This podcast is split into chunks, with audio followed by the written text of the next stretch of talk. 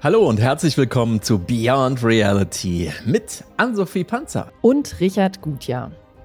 Anne-Sophie, wir hatten letzte Woche einen ganz, ganz großartigen Gast, aber wir wollen uns ja hier nicht auf unseren Lorbeeren ausruhen, sondern heute, da legen wir noch einen drauf, denn so viel sei schon mal verraten.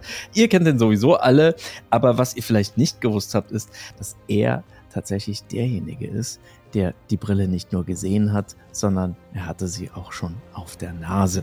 Und das ist natürlich sensationell. Ich hoffe, wir werden die Zeit heute einhalten und nicht gleich von vornherein überziehen. Anne-Sophie, das wird heute sicherlich krachen. Ja, auf jeden Fall. Also nicht nur ich war schon super gespannt die ganze Woche, dass wir ihn heute treffen können und ausfragen können, sondern auch unser ganzes Team. Die haben mich mit Fragen quasi beworfen und haben mir auch eingetrichtert, dass ich sie unbedingt alle stellen soll. Wir werden sehen. Haben wir schon verraten, wer es ist? Es steht sowieso in den Shownotes, also, beziehungsweise im Titel der Folge. Insofern können wir es echt sagen. Er ist wirklich eine Legende. Er ist eigentlich Mr. YouTube schlechthin. Und er hat im Grunde genommen sich immer auch wieder neu erfunden, neue Kanäle aufgemacht, neue Dinge ausprobiert. Er hat die Bundeskanzlerin interviewt. Er ist nicht nur YouTuber, also er ist Synchronsprecher, er ist Schauspieler, er ist Formatentwickler. Und er ist einfach ein Begriff, wenn man in Deutschland also YouTube in den Mund nimmt, dann sagt man eigentlich immer auch AlexiBexi. Doch bevor wir ihn jetzt hier reinlassen zu uns in den Kanal, Anne-Sophie, wollen wir natürlich auch die letzten News besprechen, die sich seit letzter Woche getan haben. Was ist da so alles passiert? Ja, also die Brille entfaltet ja schon ihre Wirkung, bevor sie überhaupt gelauncht ist, bevor sie überhaupt mehr als ein paar Leute auf dem Kopf gehabt haben. Zum Beispiel soll Samsung auch das, die haben ja eine Kooperation mit Google, dass die ihr Headset schon überarbeiten. Darüber gibt es Berichte. Die Developer, ja, also wir auch, fangen an, Designkomponenten von Vision OS nachzubauen. Das ist schon wieder, Apple hat da schon wieder, sage ich mal, einen Move gemacht, der Leute dazu bringt, das jetzt direkt visuell nachzubauen, umzusetzen. Und die Branche spricht erneut. Wir sagen erneut, weil auch schon 2014 das zur HoloLens passiert ist, über Spatial Computing, wie wir es jetzt auch immer nennen wollen, Spatial Computing, Metaverse und in welchem Begriff die zueinander stehen. Das ist sowieso, glaube ich, der größte Fight, der so hinter den Kulissen abgeht, ne? Zuckerberg hat am Schluss irgendwie oder vor 1,5 Jahren, als er dringend eine Ablenkrakete gebraucht hat, um von diesen Facebook-Leaks abzulenken, vorzeitig einfach diesen Move gemacht und Facebook umbenannt in Meta und diesen Begriff Metaverse rausgehauen. Das war natürlich PR-technisch ein Geniestreich, aber seitdem ist der Begriff Metaverse ja so ein bisschen abgeebbt und ich glaube, der Tiefpunkt war, dass die Aktionäre und der Aktienkurs von Meta explodiert ist, als Mark Zuckerberg zum ersten Mal also aufgehört hat, über das Metaverse zu reden und da auch entsprechend Kürzungen vorgenommen hat.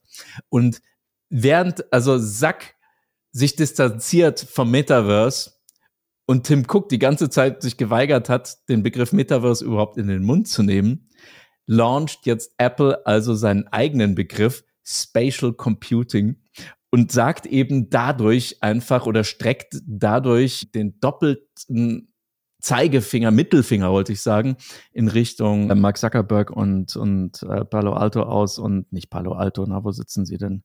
Menlo Park, so rum, um ihnen zu sagen, F you, Sack. Genau. Und das ist natürlich ganz großes Drama wieder im Silicon Valley. Da sollte man echt mal eine Serie draus machen. Ich stelle mir vor, dass er Tim Cook so was nicht machen würde, oder? Das Schöne, erinnerst du dich an den geilen Satz von Tim Cook? Und da bin ich nachher auf Alex gespannt, was er sagt, weil er hat Tim Cook ja getroffen. Es ist ja crazy, ja. Das wäre ja so, als würde ich Michael J. Fox treffen. Aber egal, der hat diesen geilen Satz gesagt, als Mark Zuckerberg irgendwie wirklich in der Scheiße steckte mit diesen Leaks. Und dann wurde Tim Cook mal gefragt zu dieser ganzen Situation mit den Facebook-Papers. Und dann fragte der Interviewer so, was würden Sie an Mark Zuckerbergs Stelle machen? Und Tim Cook, royally. I think I wouldn't have been there in the first place. In this situation. Saugeil. Alles gesagt in einem Satz, royally gelöst. Egal, so, Mensch.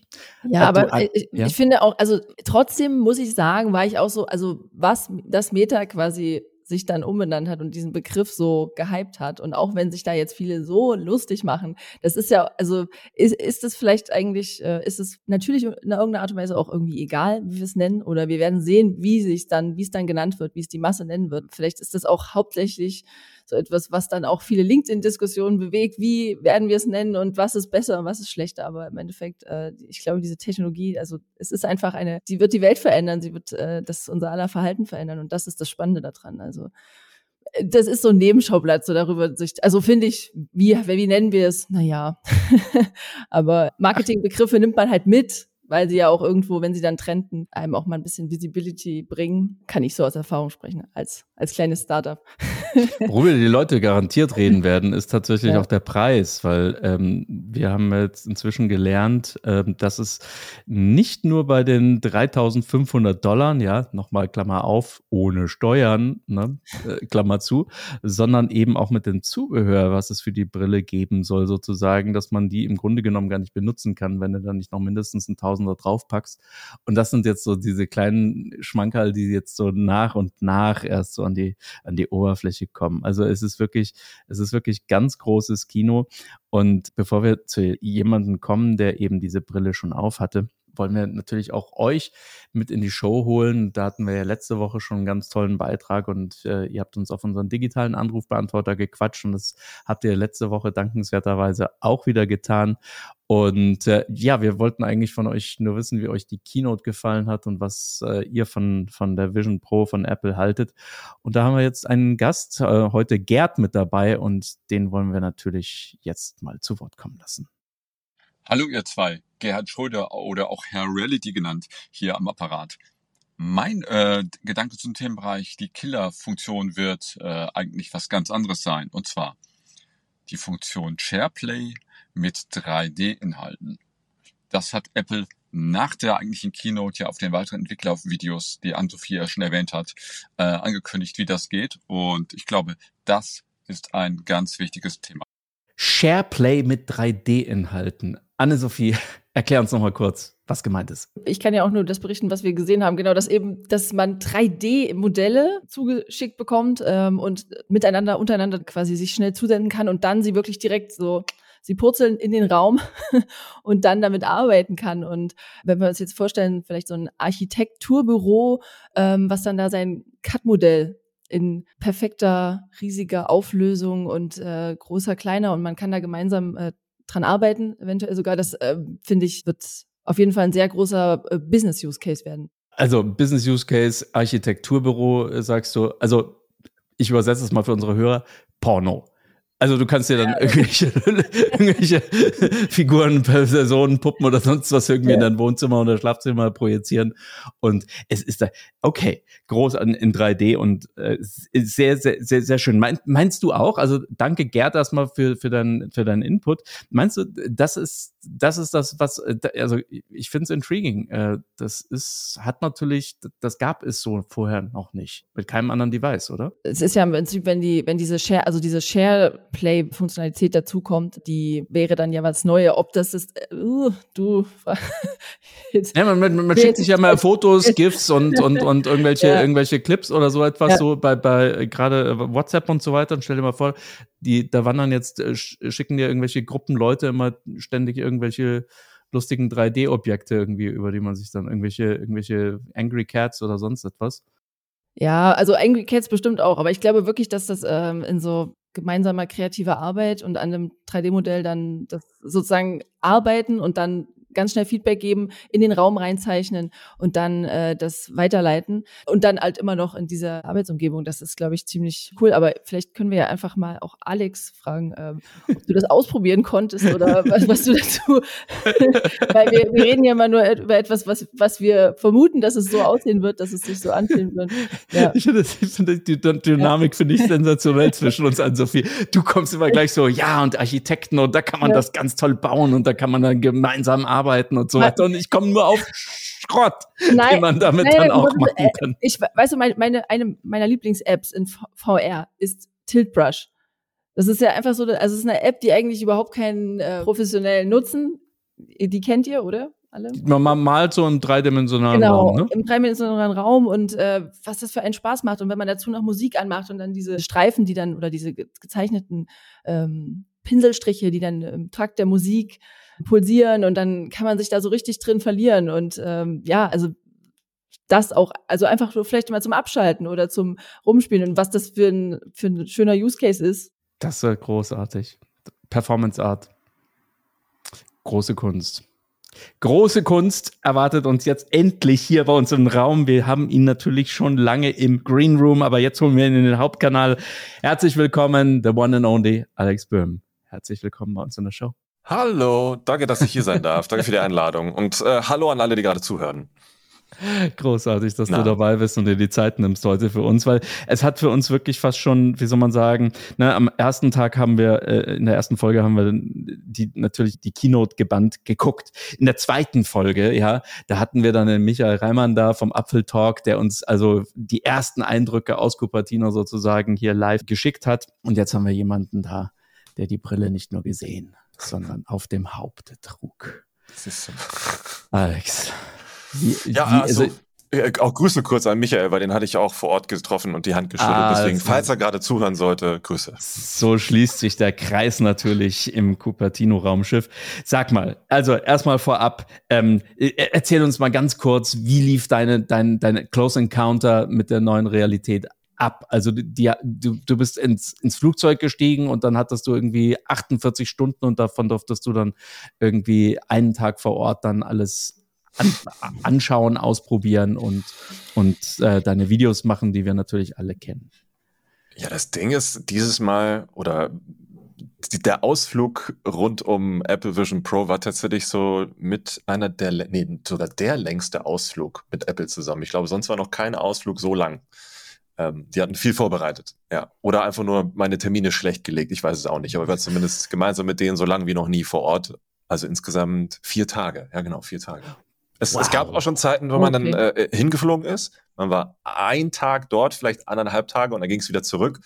Und das ist vor Ort scheiße, also für den Rhythmus. Aber es ist gerade noch so, dass du dann wieder zurückkommst und ganz normal weiter schlafen kannst daheim. Also ab 3-4 Tagen bist du dann schon wieder raus aus dem Rhythmus und dann hast du daheim wieder Probleme. Also hat Vor- und Nachteile. Du kommst dann dahin, ne, und dann läuft alles so, ich sag mal, mehr oder weniger genau getaktet ab.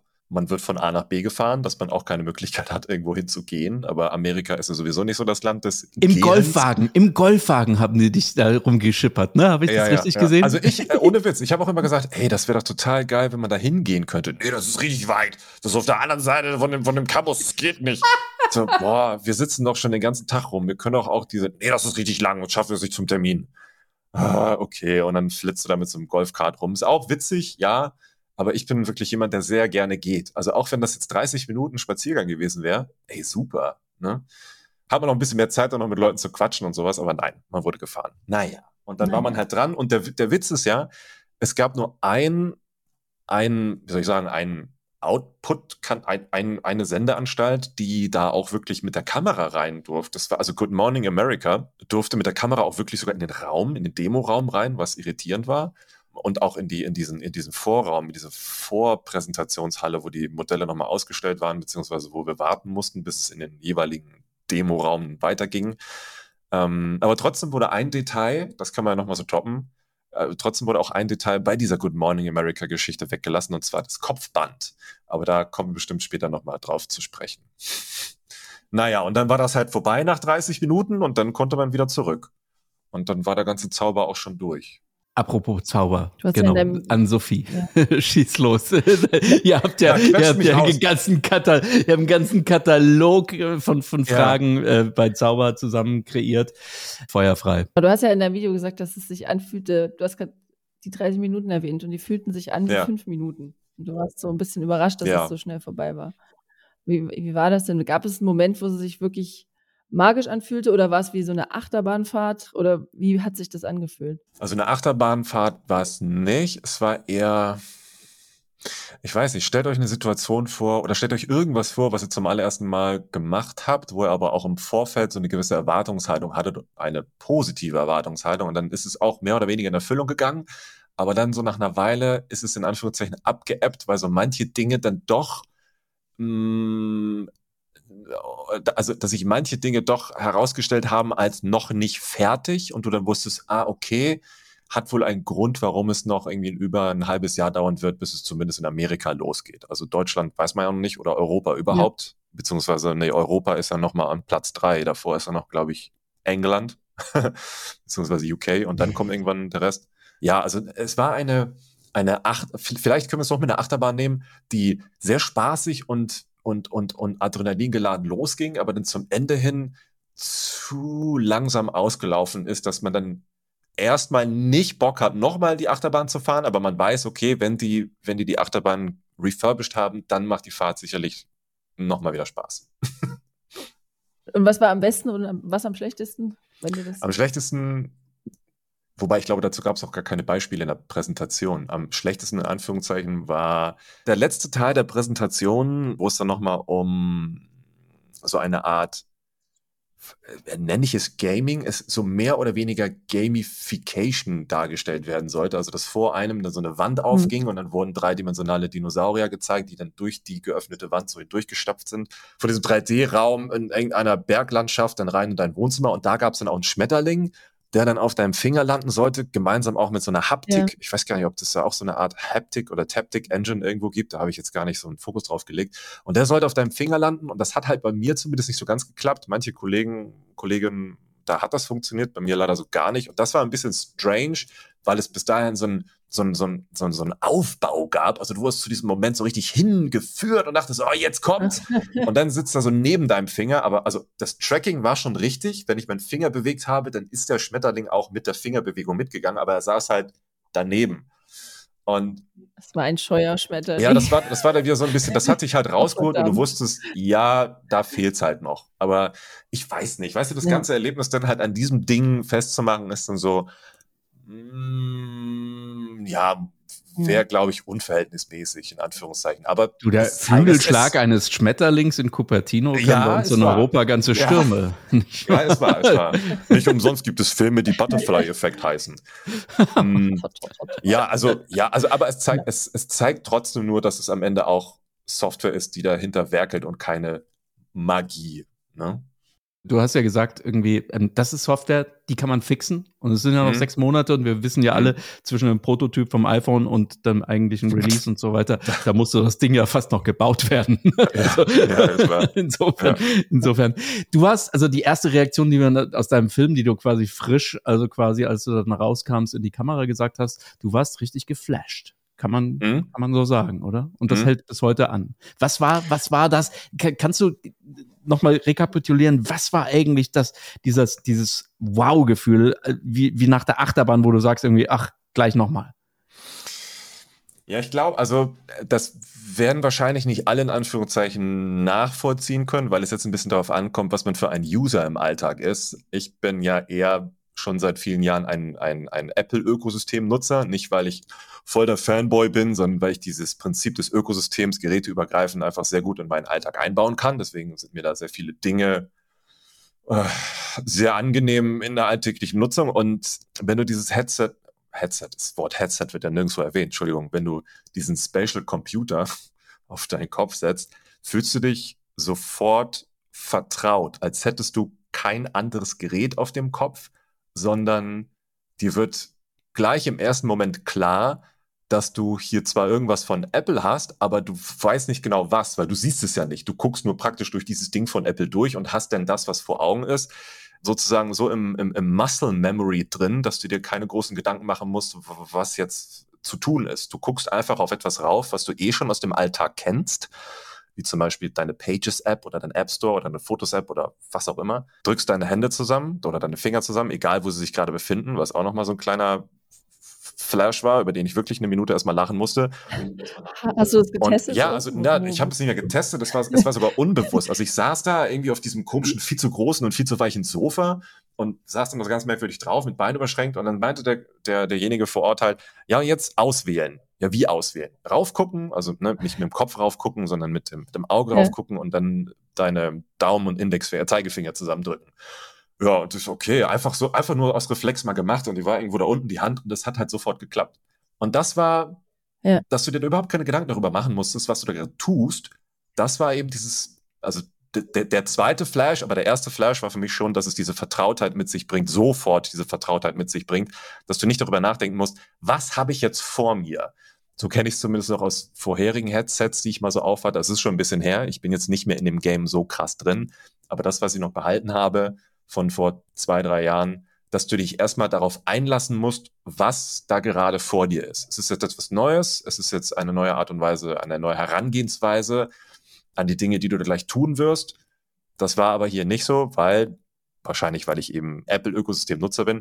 Also, dass du da keine Eingewöhnungsphase hast, sondern einfach machst. Und das, finde ich, ist gerade bei einem Gerät, das komplett anders ist als das, was man sonst so vor sich hat, schon stark. Und dann hast du die Crown gedrückt und dann kamen die Apps. Und dann hast du Apps geöffnet. Wie war das? Also dieser Field of View, wie fühlte sich das an? Du musstest ja auch, also du trägst ja auch eine Brille. Linsen. Hast du quasi...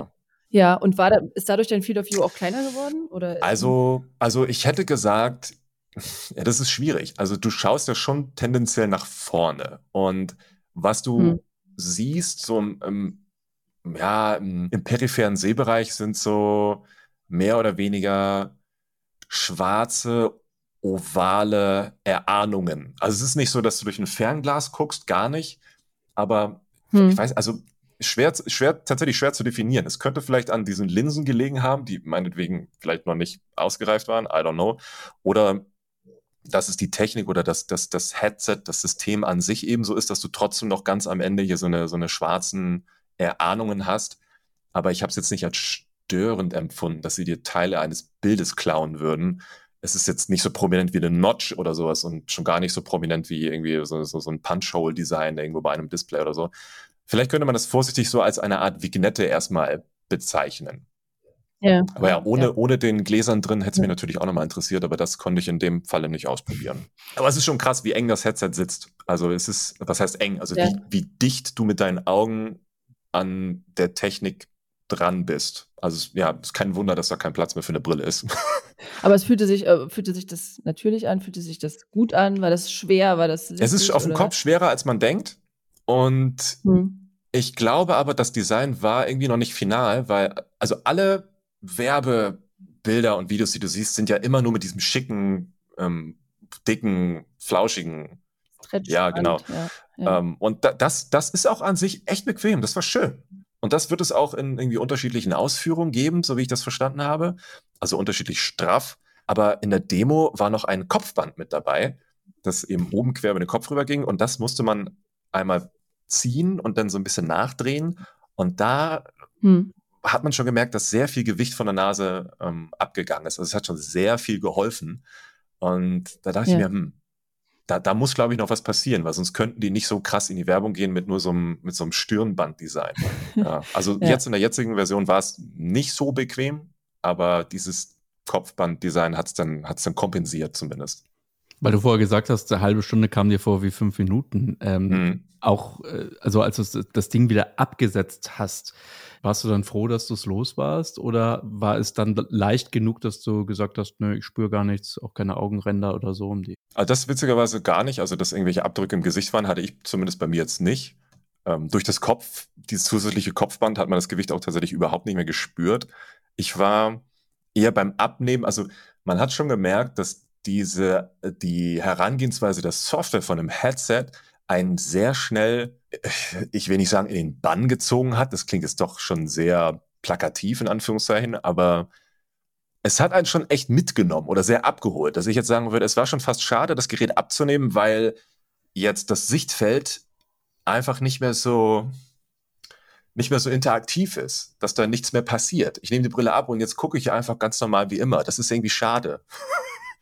Könnte man das so beschreiben, als was du vorher gesagt hast, dass man plötzlich in dieser Apple-Welt, in dieser vertrauten Apple-Welt, wenn man damit schon lange gearbeitet hat oder vielleicht über ein iPhone oder ein iPad oder wie auch immer, damit schon mal in Berührung kam zumindest, dass man zum ersten Mal vielleicht tatsächlich in einen in einen Apple-Computer eintritt sozusagen und all diese schon bekannten Bausteine dort wiederfindet, wie so ein, ach, dich kenne ich doch, aber jetzt plötzlich bist du quasi wirklich mittendrin und starrst nicht nur so von außen auf eine Scheibe drauf.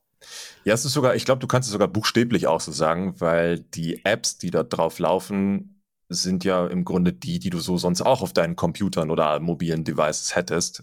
Vielleicht nur ein bisschen angepasst, dass da weniger Symbolleiste ist.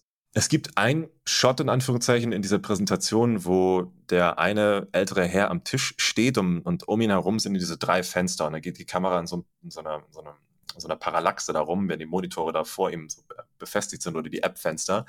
Und ich glaube, also dieses Thema Spatial Computing bedeutet eben auch, dass du auf deiner Nase ein Gerät hast, das dir den Computer in den Raum holt, also vor die Nase in den Raum holt und nicht noch ein separater Computer und ein separates Device ist, sondern es ist eher eine Erweiterung für das, was du eh schon hast, in Anführungszeichen. Auch wenn du die Geräte vielleicht nicht hast, aber wenn du sie hast, umso besser. Aber es ist kein für sich stehender Computer, sondern es holt nur das, was du aus den bisherigen Devices kennst, eben in deine räumliche, nicht nur Wahrnehmung, sondern in deine räumliche Nutzung. Ja. Und ich glaube, deswegen macht es das auch so natürlich. Hast du denn da auch, also die meisten Demos waren ja, oder die sie da gezeigt haben, es war eher so Indoor und hat einen geringen Bewegungsradius, genau. Und im Prinzip unser 2D jetzt plötzlich als Fenster im Raum. Was für Demos hast du denn ausprobieren können, wo du auch dich bewegen konntest, mit Schmetterlingen kommunizieren oder und wie hat sich das angefühlt? Also bis auf den verrutschten Schmetterling. Also die mobilste Demo in Anführungszeichen war zum Schluss, als es dann darum ging, die vor sich öffnende Wand einmal zu begehen, in Anführungszeichen. Natürlich nicht zu weit, sonst wäre ich dagegen gerannt. Aber also so wie ich das verstanden habe, die Software dort oder das Gerät ist in der Lage, den Raum oder die Umgebung zu erkennen und daraus eben Bausteine zu bilden, die dann in der virtuellen Welt zusammen mit der realen Welt auch Sinn ergeben. Also dass die Wand vor dir mit der entsprechenden Breite dann aufgeht, dann kannst du da hingehen, habe ich auch gemacht, dann stehst du davor, kannst dann mehr oder weniger reingucken. Du kannst ja leider nicht reingucken, aber ne, soweit es zumindest geht. Und du kannst dich damit schon ziemlich flott bewegen. Also es war nicht so, dass man jetzt vorsichtig, okay, ich stehe jetzt auf. Du musstest nur darauf achten, dass du das scheiß Akku-Pack mitnimmst. Das fand ich echt ein bisschen nervig. Aber das ist, wenn du es nicht, also wenn man es nicht in der Tasche hat, nervt es wirklich. Aber ich glaube, man wird es sich wahrscheinlich in die Tasche stecken. Aber egal. Und ja, dann kannst du auch weggucken beim Aufstehen. Du kannst runtergucken. Wenn du nach oben schaust, ist es noch alles da, wo es war. Und ich würde auch nicht mitgehen mit manchen Leuten, die gesagt haben, es war eine perfekte Studio-Umgebung. War es gar nicht. Also es war schon ziemlich dimm. Es war nicht hell. Und es waren auch keine sehr konkreten Tracking-Points in dem Raum. Vor dir war schon ein relativ nacktes U. Und das fand ich sehr interessant, weil meist haben ja Kameras und Tracking-Geschichten meistens ein Problem damit, wenn Wände nur nackt sind. Dann ist es ja eher so eine weiße oder eine ebene Oberfläche. Und das war eben, also links, rechts die Wand, die hintere Wand, war frei, eben für diese Demo, damit du vernünftig sehen kannst. Und nur so, vielleicht eine Pflanze stand da. Oder so ein kleines hängendes Lichtlein, das da runterkam. Und das war's. Es war jetzt keine professionelle Studioumgebung. Dafür, dass es eben so war, wie es war, hat das schon alles extrem gut funktioniert, egal wie schlampig, nenne ich jetzt mal vorsichtig, mit dem Gerät umgegangen ist. Weil nicht jeder wird ja vorsichtig wie auf so einem Gimbal rumlaufen und sich seine Umgebung angucken. Also das hat, glaube ich, nochmal dazu beigetragen, dass du nicht aufpassen musstest, was du damit jetzt anguckst oder wie anguckst. Spannend. Was viele gesagt haben ist, und das hat mich so ein bisschen überrascht, die würden in dieser Welt oder in dieser Erfahrung tatsächlich auch arbeiten wollen. Ja. Also die haben gesagt, die könnten sich vorstellen, mit der Vision Pro auf der Nase auch auf ihren Laptop zu verzichten und so ganz übliche Anwendungen direkt quasi mit diesem Gerät bestreiten. Und dazu meine Frage oder meine Sorge ist einfach, keine Ahnung, so auflösungstechnisch und so weiter, wenn du ganz filigran, weiß ich nicht, was Final Cut oder sonst wo wirklich nur so ein Frame oder auch nur so ein paar Pixel verschieben willst und also meinst du tatsächlich, dass man so punktuell, so genau dann auch immer die Handles, die Ecken, die Knöpfe trifft, dass du dann nicht irgendwie so grob schlecht, weil ich tue mir schon mit dem Daumen oder mit dem Zeigefinger auf dem iPad schwer, da irgendetwas zu treffen, weil ich einfach so Wurstfinger habe. Also das, was ich zumindest sehen konnte, wenn es um das Thema Auflösung geht und auch Detailgrad, weil ich bin leider auch so einer, der das nicht so geil findet, wenn man jetzt am Schnittprogramm sitzt und auch mit einem zu kleinen Monitor und dann da versuchen muss, irgendwelche Keyframes zu treffen, weil die ja wirklich klein sind. Das hatte ich jetzt zumindest mit den Demos, die dort vor Ort gezeigt wurden, also hatte ich nicht den Eindruck, dass es in diese Richtung gehen könnte, weil all das, egal wie klein es noch, auch winzig kleine Textstellen, die in den Demos gezeigt wurden und auch so eine Art Demo-3D-Projekt aus Notes, was war das noch? Oh, da war so ein 3D-Modell, das zusammengewürfelt wurde. Freeform, ich glaube, es war Freeform, genau.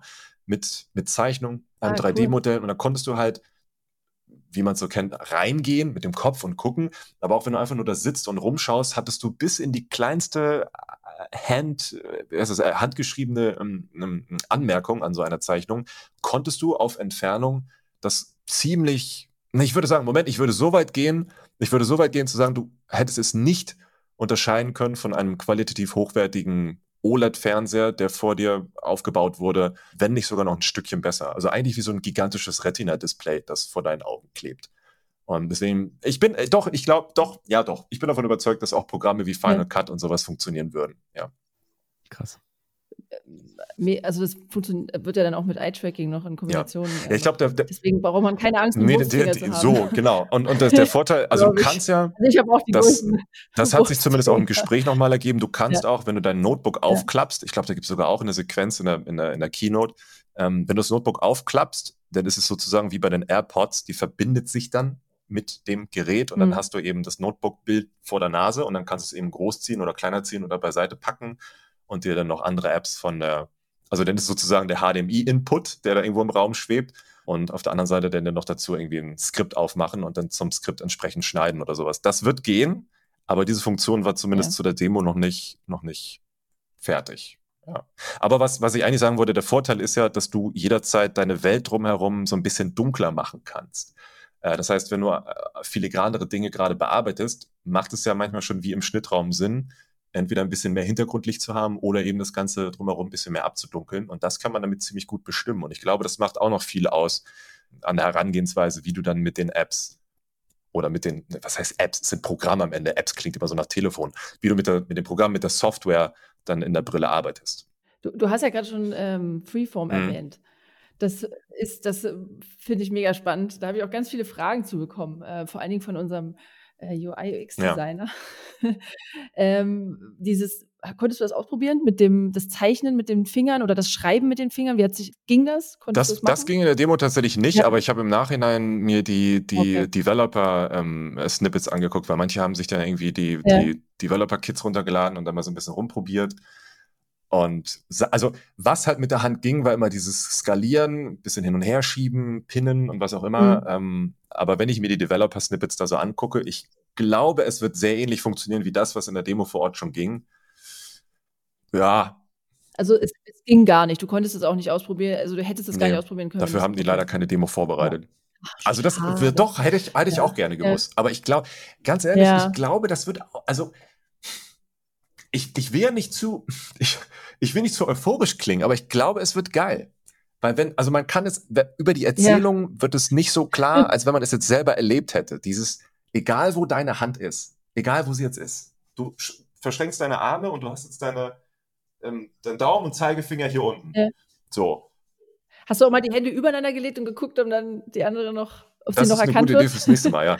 Aber ich glaube, also wenn das schon so funktioniert, dann bin ich fast davon überzeugt, dass das andere auch funktionieren wird. Aber wie ist denn das eigentlich, wenn du die Hände jetzt tatsächlich vor die Nase führst oder so in den Bildschirm rein? Die Hand wird ja ausgestanzt, glaube ich, ne? Und quasi über das Bild drüber gelegt. Nicht, dass wenn du deine Hand hebst, deine Hand nicht siehst und denkst irgendwie, wo sind meine Hände hin? Also, ja, das ist so eine Form, so eine Silhouette ist das dann. Das Device hat die ganze Zeit, deine Hände im Blick. Das hat man auch krass gesehen bei diesem FaceTime-Call. Also in der Demo gab es noch so einen FaceTime-Call mit einem Avatar, mit einem Persona. Und ich muss zugeben, das war erschreckend krass, weil zumindest dieses Persona in der aktuellen Fassung, das da mit mir gesprochen hat, war schon erstaunlich gut. Also das hatte schon Unreal Engine-Niveau, gar keine Frage. Das hat natürlich so ein paar, der Mund geht nicht ganz auf und zu, aber überhaupt, dass der ganze Scheiß gerade in Echtzeit passt, das musst du dir mal reinziehen, dass das gerade in diesem Moment passiert mit einem Typen, der 2 Räume weiter mit mir gerade gefacetimed hat, und es hat einfach funktioniert. In einer Qualität, die man eben sonst aus AAA-Shootern, Games kennt oder was auch immer. Das ist mir auch im Nachhinein erst klar geworden, dass das ja schon krass ist. Und du könntest das ja auch theoretisch nicht nur mit einem, sondern auch mit mehreren Personen machen. Wie auch, glaube ich, in der Keynote gezeigt wird, so eine Präsentation mit bis zu 3 oder 4 oder was auch immer FaceTime-Teilnehmenden, ohne dazu noch groß irgendwie geklödert zu haben, sondern es poppt einfach nur so auf in deinem Sichtfeld und auf geht's. Und wenn du fertig bist, dann verschwindet es einfach wieder. Dazu müssen die anderen aber vorher auch ihr Gesicht irgendwann mal gescannt haben, ne? Sonst können die ja keinen Avatar draus bilden. Genau, wenn du die Vision Pro hast, musst du es scheinbar machen, das ist wohl Voraussetzung. Aber ich glaube, es sollte jetzt auch, also das waren so die letzten Leaks aus, ich glaube wieder Garmin, ab dem iPhone 15 soll es auch möglich sein, also mit dem iPhone alleine, cool. Das heißt, du brauchst gar nicht die Brille, sondern du kannst einfach nur dein iPhone nehmen und dein Gesicht damit abscannen, und damit hättest du dann dein digitales, deine Persona. Ja, das würde wieder Sinn machen. Das würde wieder Sinn machen, ne? Voll, ja. Aber ich dachte gerade nur, wenn du eine Webcam hast, dann kann man auch dein Webcam-Bild zeigen. Aber klar, ja, ich glaube, das ist dann die zweite Stufe der Mimojis. Also voll geil. Also, dass das optisch so geht, wenn man sich dagegen dann die komischen Fortnite-Köpfe, nicht mal, Fortnite sieht jetzt schon 1000-mal geiler aus. Also wenn man sich diese komischen Facebook-Köpfe da anguckt, das ist ja richtig unangenehm dagegen. Mega. Und du hast gerade gesagt, also man kann ja rein theoretisch auch mit mehreren Leuten FaceTime. Konntest du denn auch irgendwie eine Gruppen-Multiplayer irgendwas ausprobieren, oder war das das Einzige, wo du quasi mit jemand anderem interagiert hast? Also es war nur, also in Anführungszeichen nur in der Demo dieser FaceTime-Call, aber parallel hat der Caller auch in der Freeform-Präsentation rumgerührt. Also er konnte dann da über diesen Kollaborationsknopf rein und hat dann, während er mir da was erklärt hat, hat er seine Kamera einmal so rumgeschoben und seine Figur auch rumgedreht und sagte mir, okay, cool. Und hat dann parallel an einem 3D-Modell was gearbeitet, und dann konnte ich da rumgucken, was er gerade macht, und dann konnte ich selber auch noch eingreifen. Wie konntest du da eingreifen? Was konntest du da machen? Dass du parallel Handnotizen zum Beispiel schreiben kannst, oder dass du sagst, während er einen Teil des Objektes gedreht hat, konnte ich mit der Hand den unteren Teil beispielsweise festhalten, um dann das Objekt zu trennen, um dann zu sagen, okay, die Rotation machen wir jetzt, ich weiß gar nicht, was das war, so eine Art Hauskonzept, und dann hat er da irgendwie so angefangen, das Dach zu bearbeiten, und aber unten die Basis blieb stehen. Geil. Wild. Und du hast gerade gesagt, du hast mitgeschrieben. Wie hast du geschrieben? Oder? Nee, das wäre die Möglichkeit gewesen. Also ich konnte immer nur so, anfassen, okay, aber du hättest dann, da war, diese, du weißt, wie Freeform aussieht, ne? Und das war halt so ein vorbereitetes Dokument, wo dann da eine Notiz war, da klebte so ein Zettel, da war noch ein Bild, und zwischen all dem. Das sah aus wie so ein ganz produktives Brainstorming. So ist typisch halt, genau. Also man konnte auch, ich habe auch aus Versehen einmal was angetippt, was ich wohl nicht hätte antippen sollen, und das hat sich dann auch bewegt. Also es war wohl auch ein echtes Projekt und nicht irgendwie nur so PNG, die da so rumgeschwebt ist. Aber das, was im Fokus stand, war eben dieses 3D-Objekt, weil eine 3D-Möglichkeit, die du dann sehen kannst durch die Brille, war natürlich auch geil, es kommt so auf dich, cool. Ja, aber es wäre wohl auch mehr gegangen mit diesen handschriftlichen Notizen, die da noch so rumschwebten, und Zetteln und sowas, Es wurde ja auch berichtet, dass Apple-Angestellte quasi auch sozusagen live gestreamt haben auf einem verbundenen iPad oder verfolgt haben, was du während der Demo quasi, was da angezeigt wurde. Und es sieht so aus, als wäre quasi der umgekehrte Weg, also das Teilen von dem, was durch die Vision Pro gesehen wird, auch sozusagen eine Funktion. Konntest du das irgendwie Das wollte er nicht beantworten. Sehen, testen, das wollte er nicht oder? Also er hat zu Beginn, es waren 2 Leute im Raum, ein er, ein sie, zumindest optisch. Und habe ich gleich gefragt, oh cool, du kannst sehen, was ich sehe. Ja. Und so beendet ist, okay, wird das denn auch später möglich sein? Weil es ist ja cool, wenn man so Screen Capture machen will und so, das macht das ja voll einfach, ne? Und dann erstmal nichts dazu, ignoriert und dann nochmal gefragt, also ist das denn so ein Airplay-Ding oder sowas? Ja, mehr dazu können wir dir ja später nochmal sagen.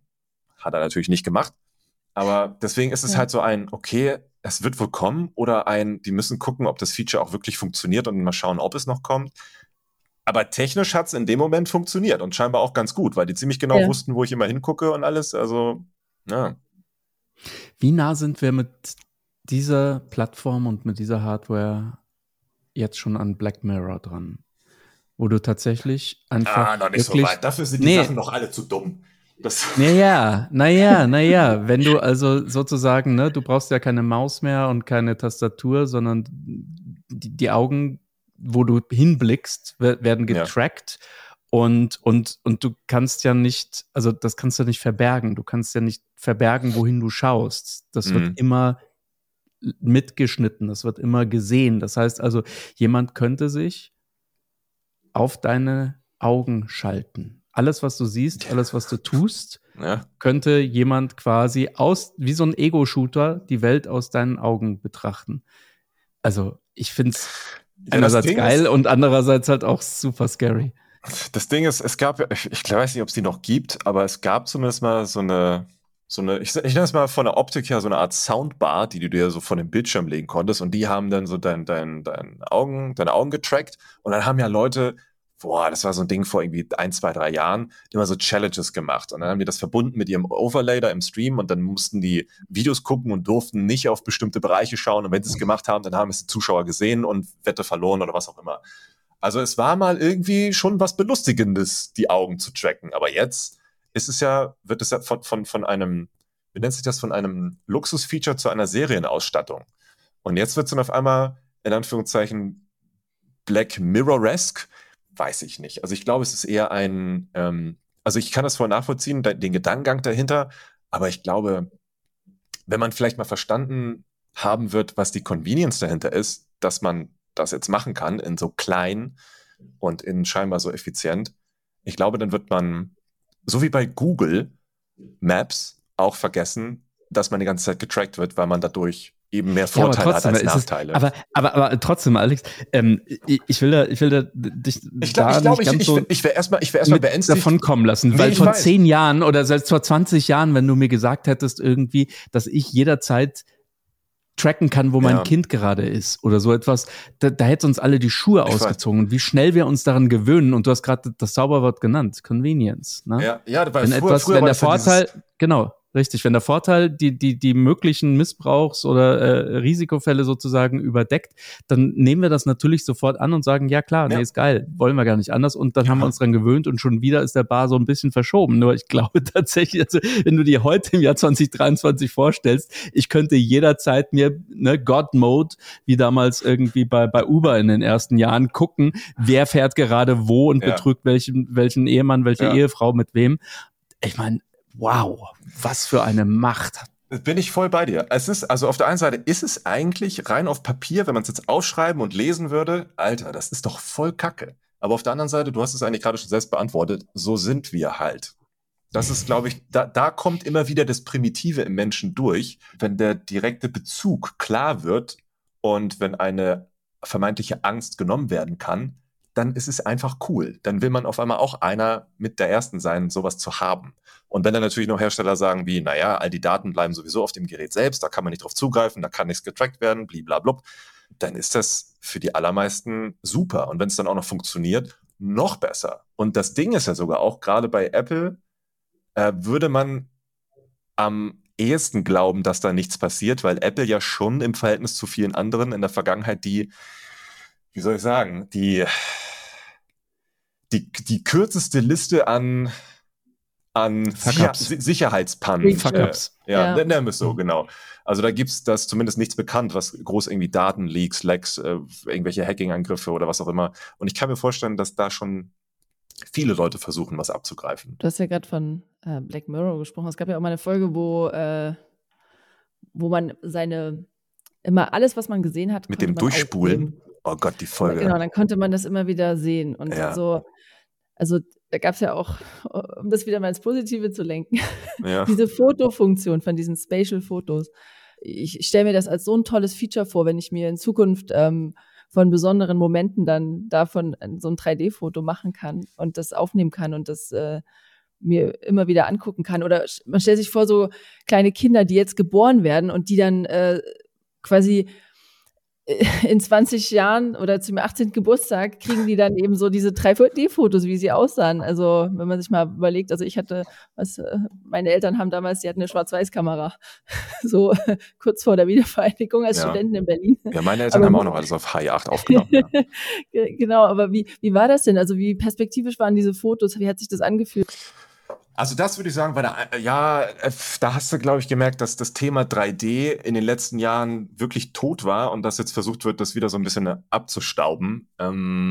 Es hat funktioniert, es war qualitativ auch deutlich besser als irgendwelche, was waren das damals, 3D-Telefone wie, oh Gott, es gab doch bestimmt irgendein cooles HTC, das das mal konnte. Es gab bestimmt das Red Hydrogen oder was auch immer, die konnten bestimmt irgendwas mit 3D machen, aber das sah irgendwie alles ganz merkwürdig aus. Aber die Fotos waren sehr scharf, die waren wirklich... Aber gleiches Problem wie bei allen 3D-Fotos, du kannst sie natürlich dann nur sehen, wenn du durch diese Brille guckst. Und sie waren, wie soll ich sagen, fixiert. Also das Foto wurde eben an einer Stelle räumlich aufgenommen, aber sobald du anfängst mit der Brille nach links und rechts dich zu bewegen und du kannst alles andere in dieser Brille halt dann auch von unterschiedlichen Perspektiven oder in der Räumlichkeit betrachten, funktioniert das bei den Dingern nicht, sondern also diese 3D-Foto- und Videofunktionalität bleibt dann immer so vor dir kleben und schwebt mit dir so mit. Und das ist ein bisschen weird, okay. weil es hat dann zwar eine Plastizität, aber keinen Raum. Und weiß ich nicht, vielleicht muss man da noch einen 3D-Live-Effekt oder sowas einbauen, dass du auch ein bisschen von links nach rechts gehen kannst und dass man dann so ein bisschen auch einen Parallax-Effekt kriegt oder sowas, weil so ist das ein, ich sag mal vorsichtig, eher unnötiges Feature. Sieht zwar durch die Brille erstmal cool aus, aber es hat keinen wirklichen Mehrwert. Okay, auch bei Video war das noch nicht... Ja. Okay. Ja. Das war fast mit das unspektakulärste Feature, obwohl das irgendwie so prominent gezeigt wurde. Vor allem am Ende mit dem Vater und den Kindern. Das war schon ein bisschen desperate. Genau. Vielleicht wäre das anders, wenn man die Augen durch dieses komische Display da, was wir auch nicht sehen konnten vor Ort, wenn man die Augen vielleicht ein bisschen prominenter zeigt und nicht so als... so vignettierte, super dunkle Taucherbrille. Da müsste man mal Tom Cruise fragen, der hat das doch mittlerweile drauf bei einem Mission Impossible Film, wie man im Helm richtig das Gesicht ausleuchtet und sowas. Ich glaube, das haben die bewusst geblurrt, weil die Augen ja auch nicht wirklich existieren, sondern ja auch ein Render sind von einem, also es ist ein Computermodell, sind ja nicht deine wirklichen Augen, die man da nach draußen sieht, und das haben die, glaube ich, deshalb so schemenhaft nur so ausgeleuchtet. Ja, gut, so point. Taucherhelm irgendwie 20.000 Meilen unter dem Meer. Aber dazu wollte ich dich fragen, die hast du nicht gesehen, oder? Also du hast deine Außenview nicht gesehen. Das Display lief gar nicht draußen. Also es war nur für die Fotoabteilung im Steve Jobs Theater eingeschaltet, aber in der Demo war das Display aus, generell aus. Ist wohl noch nicht fertig, das Feature. Ja, genau, deswegen frage ich. Das sind alles die Dinger, Jahr die... und so. Ja, genau, da haben sie jetzt noch ein bisschen zu tun in der Galeere. Sehr schön. Ja, und vielleicht noch mal ein letzter Punkt zu diesem Augentracking und zu diesem Cursor, ne? Du erinnerst dich daran, wie Steve Jobs mal gesagt hat, ne? Dass das Navigationssystem früher war die Maus, erst die Tastatur, dann die Maus, und jetzt haben wir den Finger, ne? Bei so Pinch and Zoom und Swipes, also bei dem Touchscreen damals. Und jetzt ist dein Auge. Wie hat sich das für dich angefühlt? Also, dass dein Cursor sozusagen nur die Blickrichtung ist deines Auges. Und wie war das so mit der Geschwindigkeit? Weil du hast ja, als du rauskamst, in deinem Film gesagt, irgendwie, das war so, wow, weil also nichts ist schneller als dein Auge. Ne? Ja, es war schon strange. Also am Anfang habe ich versucht, immer irgendwo hinzugucken.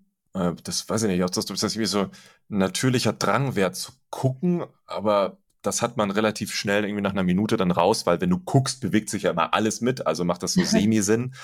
Dann hast du wirklich, also ich sag mal, es hat schon sehr viel mehr von einer Mausnavigation. Dieses mit dem Augapfel irgendwo hinschauen ist schon so ein bisschen wie mit dem Mauszeiger irgendwo hinschauen, irgendwo hin navigieren.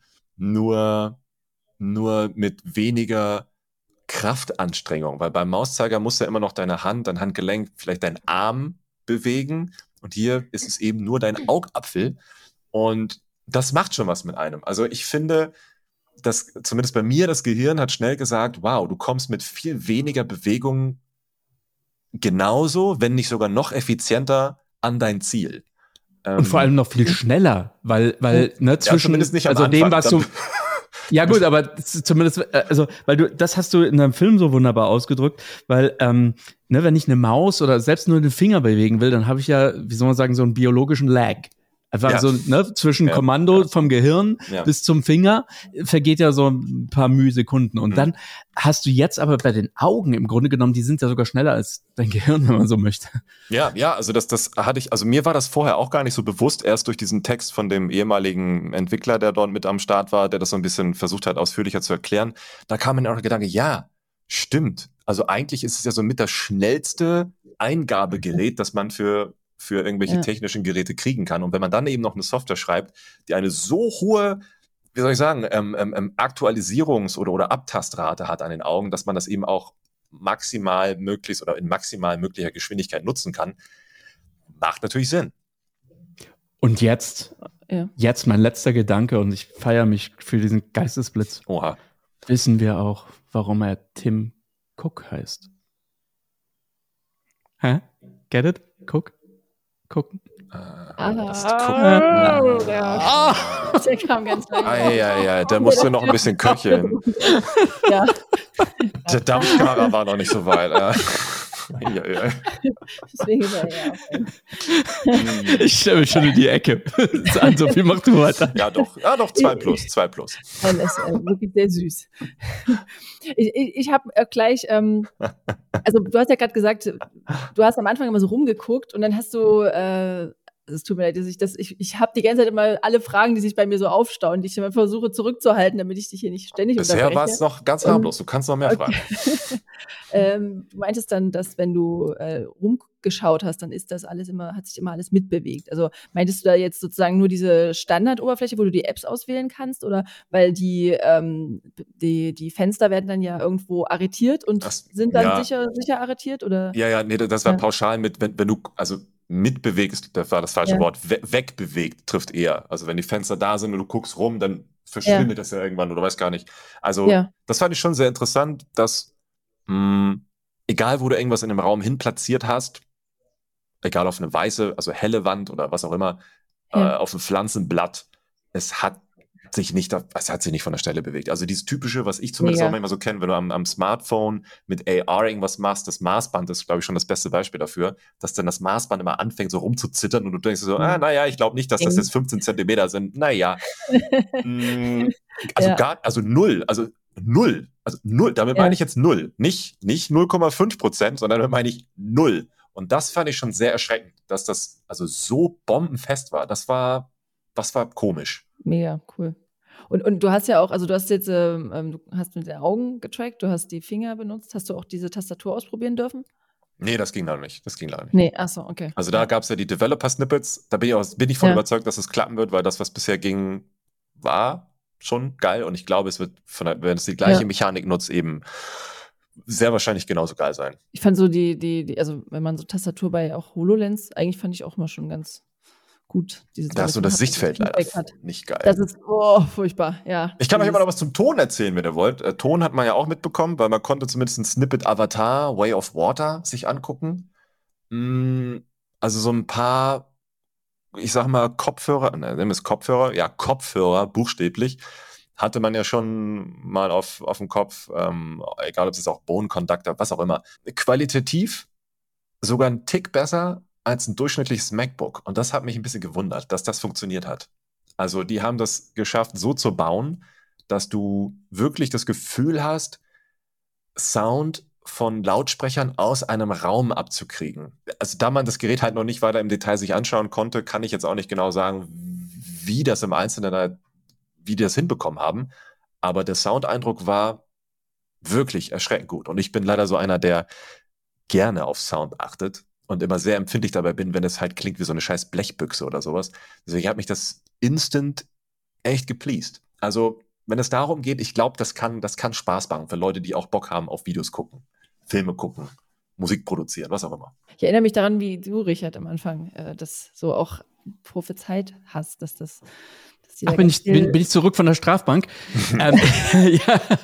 Entschuldigung. Nein, alles klar. Ja, genau. Ne? Also dir muss ich nicht sagen, Alex, das Wichtigste an einem Video ist immer der Ton, weil das Video kannst du im Nachhinein irgendwie immer noch retten, sei es auch nur durch ein Foto. Aber wenn der Ton scheiße ist, dann kannst du das ganze Video wegschmeißen, weil du kannst es im Grunde genommen nicht mehr reparieren. Wenn du ein Interview gemacht hast oder so und der Ton ist Mist, dann tut sich keiner das Video an, egal wie geil das aufgenommen ist, weil der Ton einfach so irre in den Wahnsinn treibt, dass man das ganze Video nicht mehr gucken kann oder retten kann. Ja, das Video kann teilweise wirklich scheiße aussehen, aber wenn der Ton okay ist, dann gucken wir es trotzdem zu Ende. Das ist genau.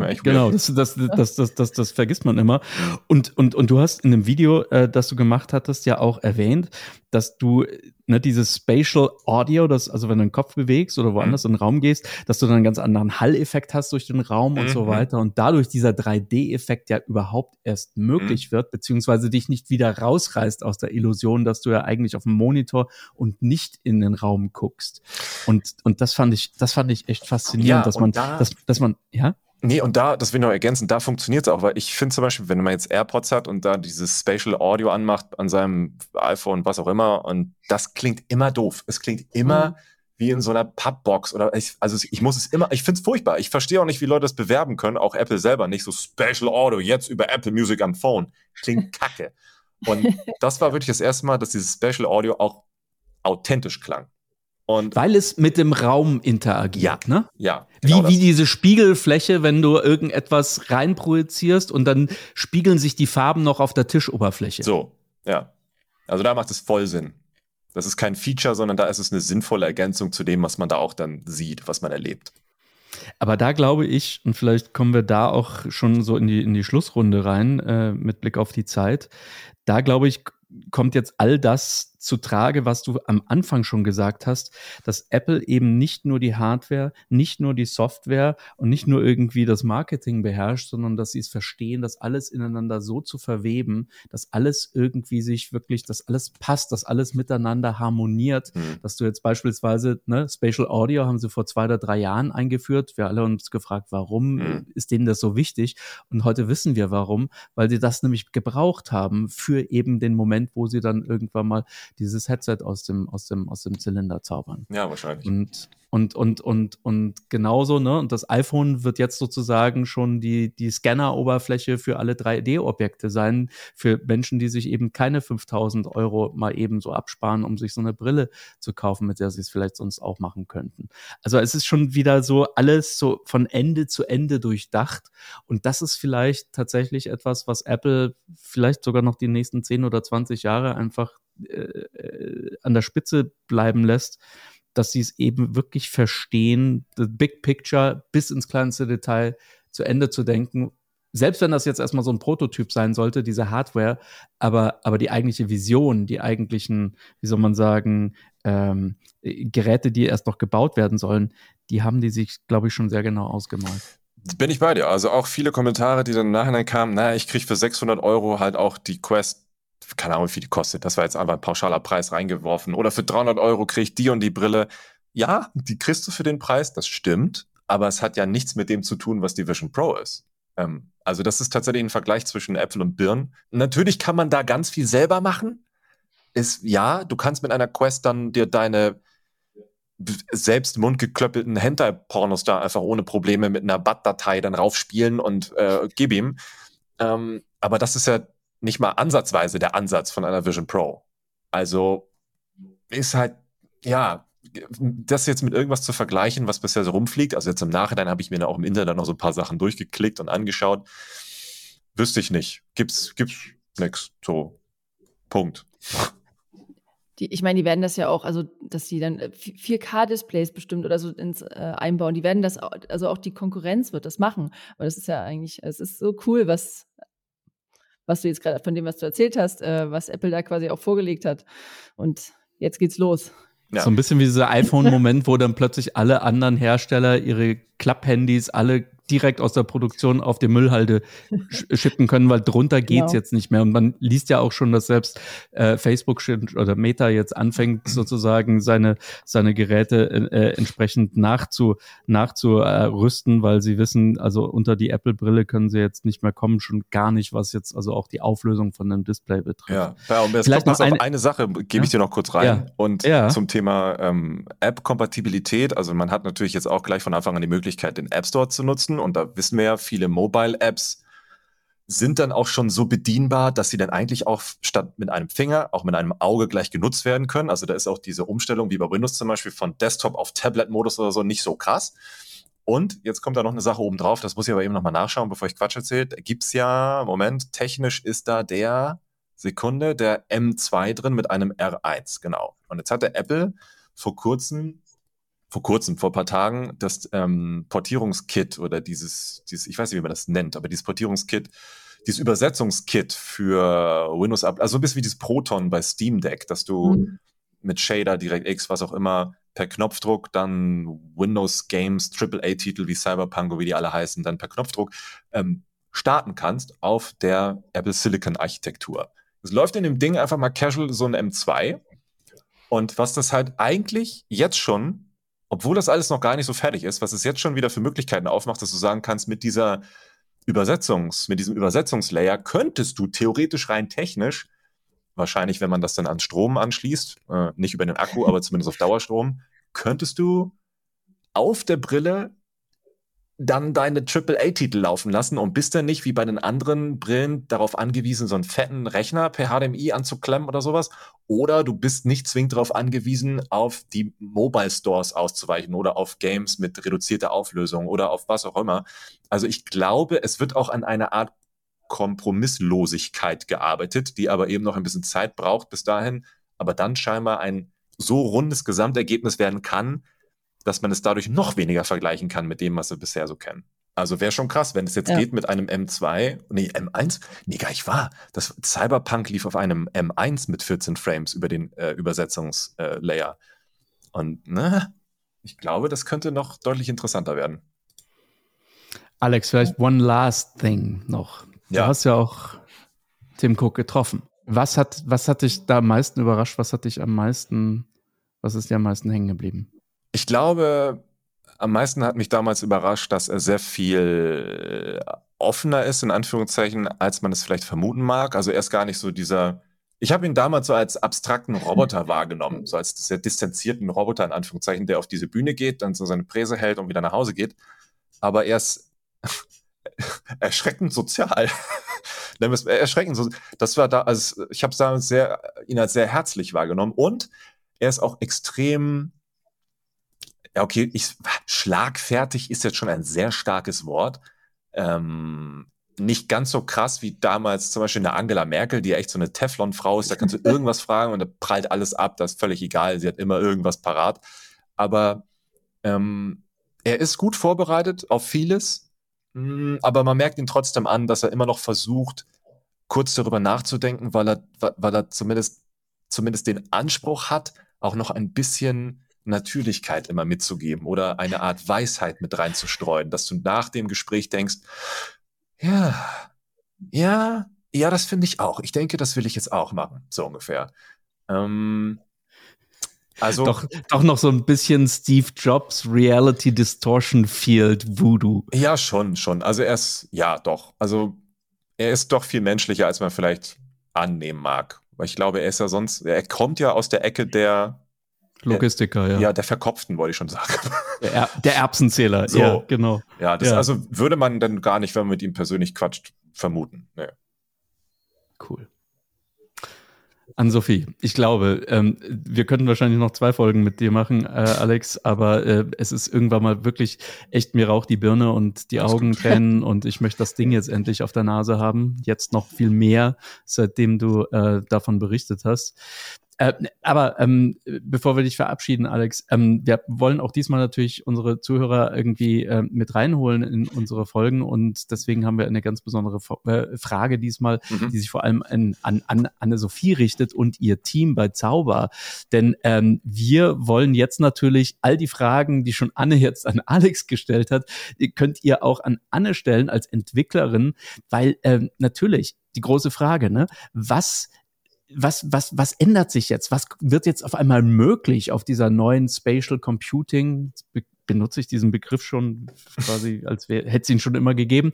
Also was ist auf dieser Plattform jetzt auf einmal alles möglich? Und da habt ihr wirklich keine bessere Ansprechpartnerin als Anne-Sophie und ihr Team. Deswegen hinterlasst uns doch bitte eine Voice Message auf unserem digitalen virtuellen Anrufbeantworter mit der Frage, was wolltet ihr schon immer zu AR wissen, was ihr euch bisher nicht getraut habt zu fragen? Wir sind gespannt.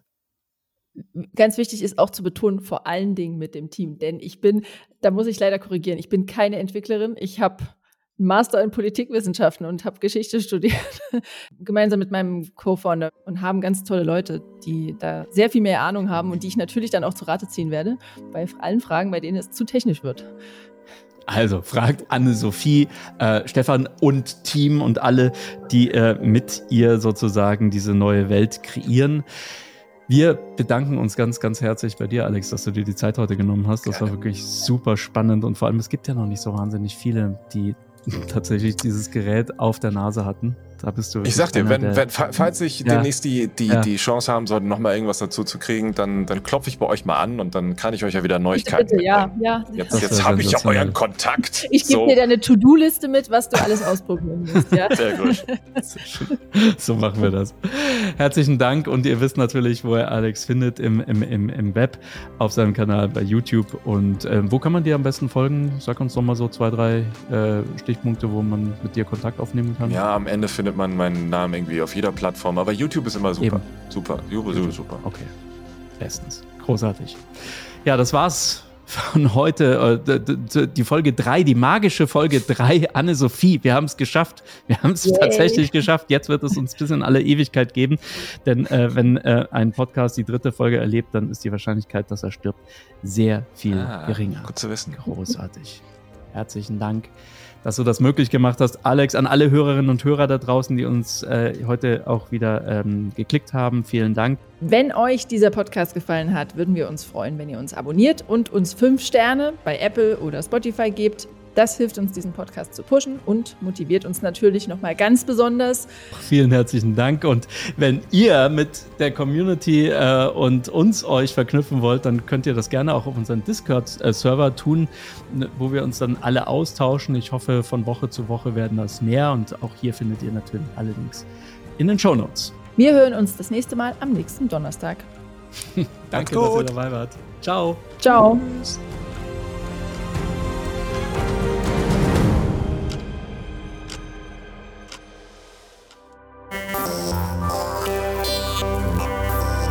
Dieser Podcast ist eine Droidboy-Produktion.